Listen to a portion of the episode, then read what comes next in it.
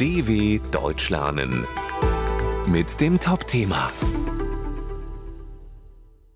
Der Nahostkonflikt auf dem Schulhof.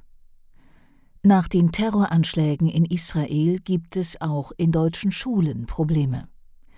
Manche Schülerinnen und Schüler sympathisieren mit der Hamas und zeigen offen ihren Antisemitismus. In Israel und im Gazastreifen eskaliert die Gewalt. Das hat auch Konsequenzen für das Leben in Deutschland, wo sowohl Menschen jüdischen als auch muslimischen Glaubens leben. Das zeigt sich etwa in den Schulen. So tauchte kurz nach den Terroranschlägen in den sozialen Medien ein Video auf, in dem undeutlich zu sehen ist, wie ein Lehrer einen Schüler schlägt. Laut Polizei war dieser mit einer Palästina-Fahne und einem Palästinenserhalstuch zur Schule gekommen. Dervis Hisarce von der Kreuzberger Initiative gegen Antisemitismus, KIGA, wünscht sich von Lehrerinnen und Lehrern besonnenere Reaktionen. Warum hat der Lehrer den Schüler nicht einfach gefragt, warum er sich so anzieht? Überrascht ist Hisarce von solchen Konflikten jedoch nicht. Seiner Meinung nach wurde an den Schulen bisher zu wenig über Antisemitismus und den Nahostkonflikt gesprochen.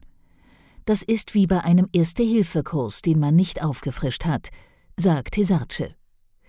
Wenn Kinder und Jugendliche aus Migrantenfamilien Antisemitismus in die Schule tragen, liegt das oft am Elternhaus, so der frühere Lehrer und Schulpsychologe Klaus Seifried.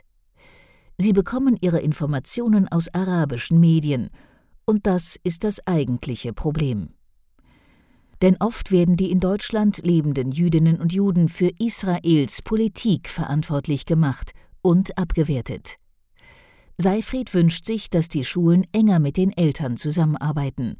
Nur dann wird es uns gelingen, diese Kinder und Jugendlichen ein Stück weit zu integrieren und sie nicht in einer Parallelgesellschaft aufwachsen zu lassen.